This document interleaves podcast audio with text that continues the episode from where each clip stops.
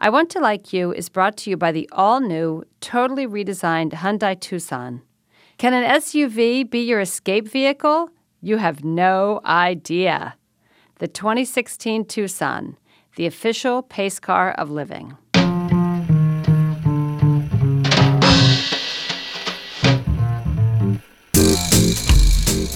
Hello, and welcome to I Want to Like You a weekly podcast from Real Simple about how to handle the irritating people in your life with goodwill and grace. I'm Kristen Van Ogtrop. I'm the editor of Real Simple, and with me today are Amy Morella, who is an expert in wedding decor, special events, floral design, and her celebrity clientele list has grown to include the likes of Gwen Stefani, Tom Cruise, and Jessica Simpson, and Lisa Gachet, who is an etiquette expert and author of Beverly Hills Manners. Amy and Lisa, welcome. Thank you. Hello. Thanks for having us. So today we are talking about one uppers. This is a an, a category of irritating people that was submitted to me on Twitter by at Abby OTR. So at Abby OTR, thank you so much for this idea. We got two. Amy, I'm assuming you're in Los Angeles, right? Yes. Or near correct. Los Angeles. So we have two high fueled LA experts who where where one-upmanship is probably I don't know uh, one of the local cuisines or something. right. As I was saying to to Lisa before we started, I have trouble in my own mind distinguishing one-upmanship, which I guess we could also sort of look at as like keeping up with the Joneses, and and uh, copycats. But one way I, I can in my own head sort of differentiate is quick little personal story but i think you're i'm sure you two will have much more kind of relevant both real life and business world examples about one-upmanship. But we used to have this babysitter. I've got three kids and whenever i got sick she was always sicker so like if i said i have a Oh, sore yeah. throat she had strep throat if i had you know You're like, can I just have it by myself? I know exactly. Like, Right. can't I just be sick without you being sicker? It was just the weirdest. And that's like, I mean, that's a, probably a whole other podcast because that was a weird, like, I don't know, is that like Munchausen syndrome by proxy or something? I don't know. Like, that was some kind of weird. But she was always one upping me whenever I had something wrong with me physically. so I don't Crazy. know. Uh, I'm not sure if you two have had any experiences like that in your life. But first of all, it, in terms of both of you, what when you think of one-upmanship, what do you think the driver is? Either one of you. I think a lot of times it's really people they like to compete with one another. Like in in you know the floral industry or weddings, a lot of times it really happens to be with I was just at someone's wedding and I want to make sure my wedding doesn't look just like that. I want it to be even better. I want them to have an even better experience. So, Amy, when you get when you have that kind of a conversation, is it a guest who? So, like, say Susie goes to Katie's daughter's wedding, and then Right. Susie says, "I want my daughter's wedding to be even better than Katie Katie's daughter's." Does she know that Katie's going to come to her daughter's wedding? I think sometimes they want to prove that they're different or that they came up with more unique ideas. And they don't generally say it that way, but you kind of know that's where they're headed with it. Like they never Mhm. want to be the same. They always want it to be, well, I, you know, I was just there and I don't want it to look like I did that. I want to do my own thing. I want everyone to, you know, think my wedding's got a, a unique experience to it. Mm-hmm. So, you know, my favorite comment always, always when people say is, you know, I just want it to be different. And I mean, truthfully, it's a wedding. So I don't know, you know, at what point is it that different? You know, it's a wedding. We come, we you got married, we have a cocktail hour, we have a dinner reception, we dance, you know. So it's sometimes I think that the word different means that it's more special, more unique to people. And do you like what percentage of your clients say, "I want it to be different"? Oh gosh, a lot. Probably 80%. You know, Oh, everyone wants their wedding day to be unique and special to their own. A lot of times Right. what we try and tell them is, you know, why don't you give us some inspirations of what you like and then we'll try and make something unique to you so that they Mhm. feel like they're not copying. And we truthfully we don't want to, you know, as far as floral design goes, we don't want to copy design either. We want it to be unique. But at some point, you know, like you said, the one uppers like, well, what else can I do that's different? You know, they want to Mhm. they want to try and compete in that space. And in LA, you know, and I'm sure this is in any city, it's like, how many times have you gone to a wedding at the Beverly Hills Hotel? You don't want it to feel like the wedding that was there last weekend, you know? Right. well, do you ever have to dial people back when they say, I want it to be, you know, I went to Susie's daughter's wedding and I want mine to be even better? Absolutely. I mean, one of the, the factors that always dials them back is, well, what is your budget? Because we can oh. go, you know, on and on and on. But like if the, if your budget is, let's just say fifty thousand dollars, but you're giving me a hundred thousand dollars worth of ideas, then we need mm-hmm. to be mm-hmm. realistic to really what is your budget. Do you think is there, you know, when you when you look at your competitors in this space, do floral designers try to one up each other? Oh, I think I think we do only because we always want to design something, you know, different and fun. It's you know, there's nothing from an artistic perspective. There's nothing, I guess, more boring than doing the same thing every weekend. You know, you mm-hmm. want to be able to do something a little bit unique, like what if we do this, or what if we change this?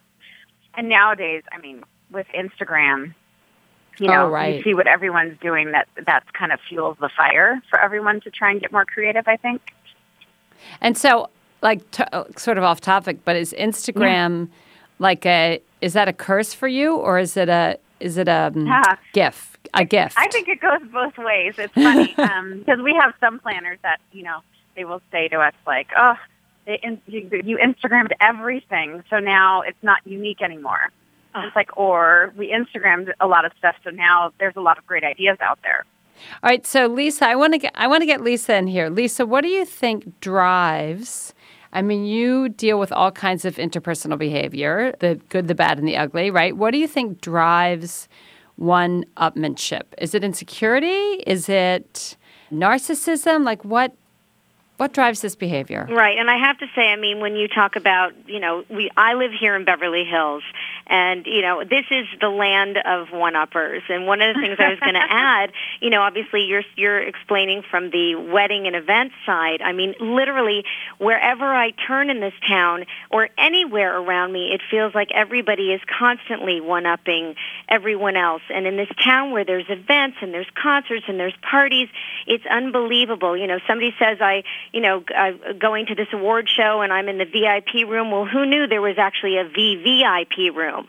So then all of a sudden you feel like a dunce because you didn't make it into the double VIP room. So wait, wait, wait. Just, Stop for a second. Yeah. Is there really such a thing as a VVIP room? Oh, sure. You know, VIP oh, wow. is no longer exclusive.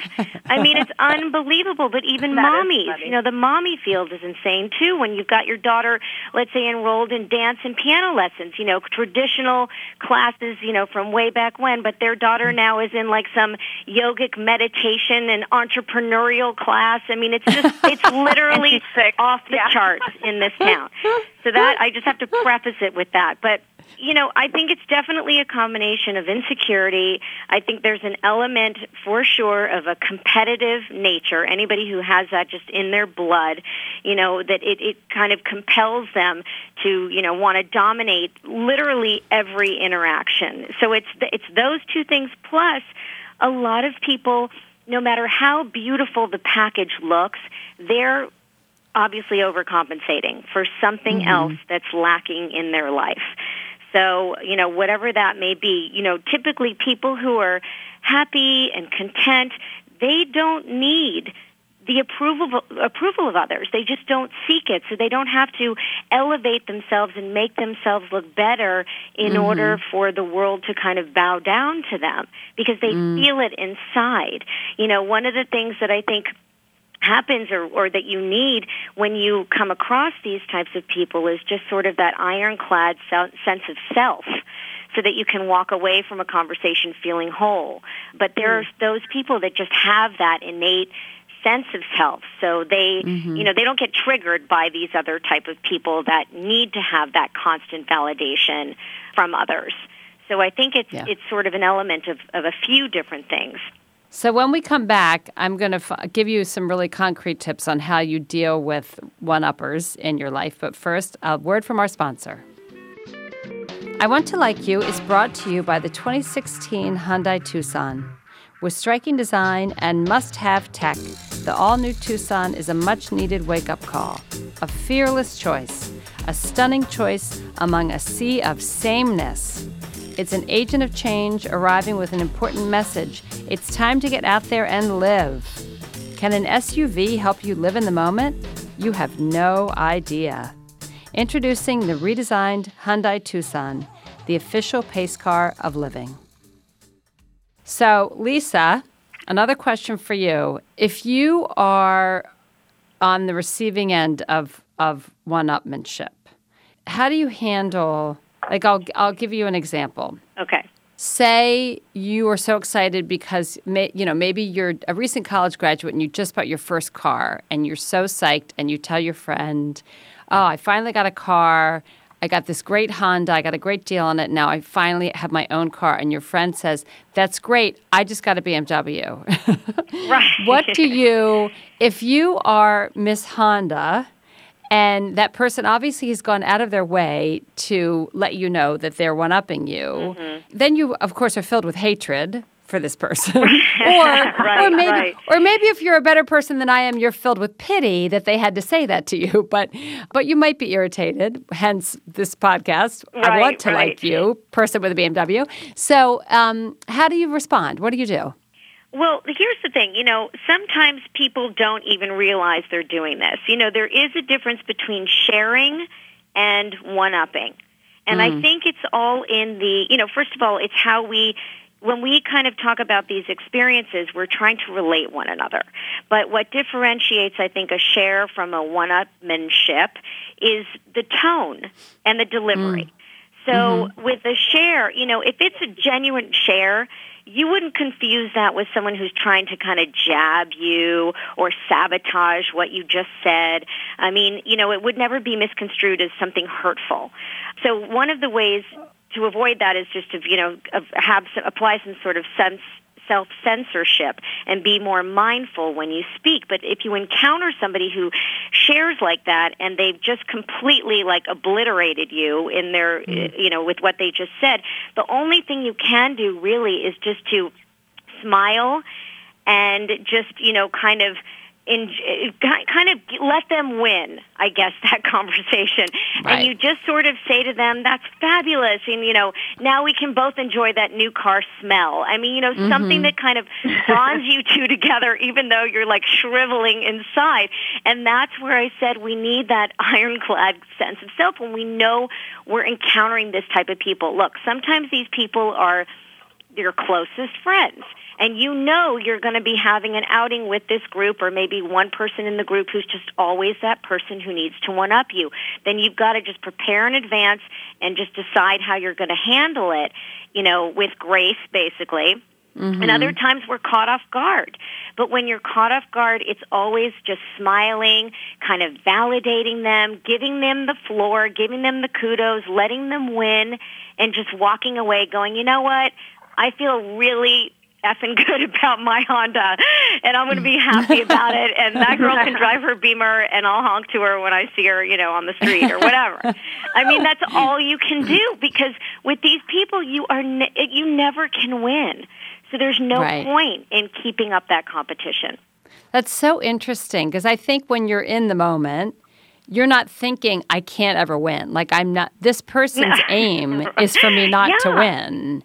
Amy, I have another question for you. When you deal with clients who want to do better than the person whose event they just went to, et cetera, mm-hmm. do you feel like are they ever there's you know there's always going to be someone who's had a better wedding or a bigger wedding or more expensive this or more fabulous that or better weather which you can't control like do you right. do you find that the people whose whose urge it is to one up are they ever really satisfied sometimes they're not. I think it just goes back to what we were just saying. You know, sometimes it's just in in them to always want to try and one up, and they'll do mm-hmm. that with every you know every aspect of their life, and they'll do that if they're doing a dinner party or a wedding or something like that, where they want it to be more fabulous than the one that they just went to. We always try and bring it back around and say, you know, what, well, let's just make it you you know for you. So what works for you instead of referring to the way another another job looked or another you know dinner party was. So before we wrap up, I just want to ask you to, you know, if you are the person on the receiving end of this irritating behavior, and what do you have and maybe this you could give me something from your personal life or just from your from your you know, business perspective, is there some kind of grounding thing that you can tell yourself, like how to kind of grit your teeth and and just deal with it and take the high road and not get mad or try to engage in in a competition with this person who's trying to one up you? as I said, I mean, for me, what I said before about just, you know, putting a giant smile on my face and being gracious and, and just, you know, walking in with an ironclad sense of self just to feel whole, I think that that is something that I recommend. I mean, again, when somebody, when a one-upper wants to hold court, the trick, I think, is just to placate them without allowing them to have the floor for too long because you just want to sort of quickly validate and then deflect.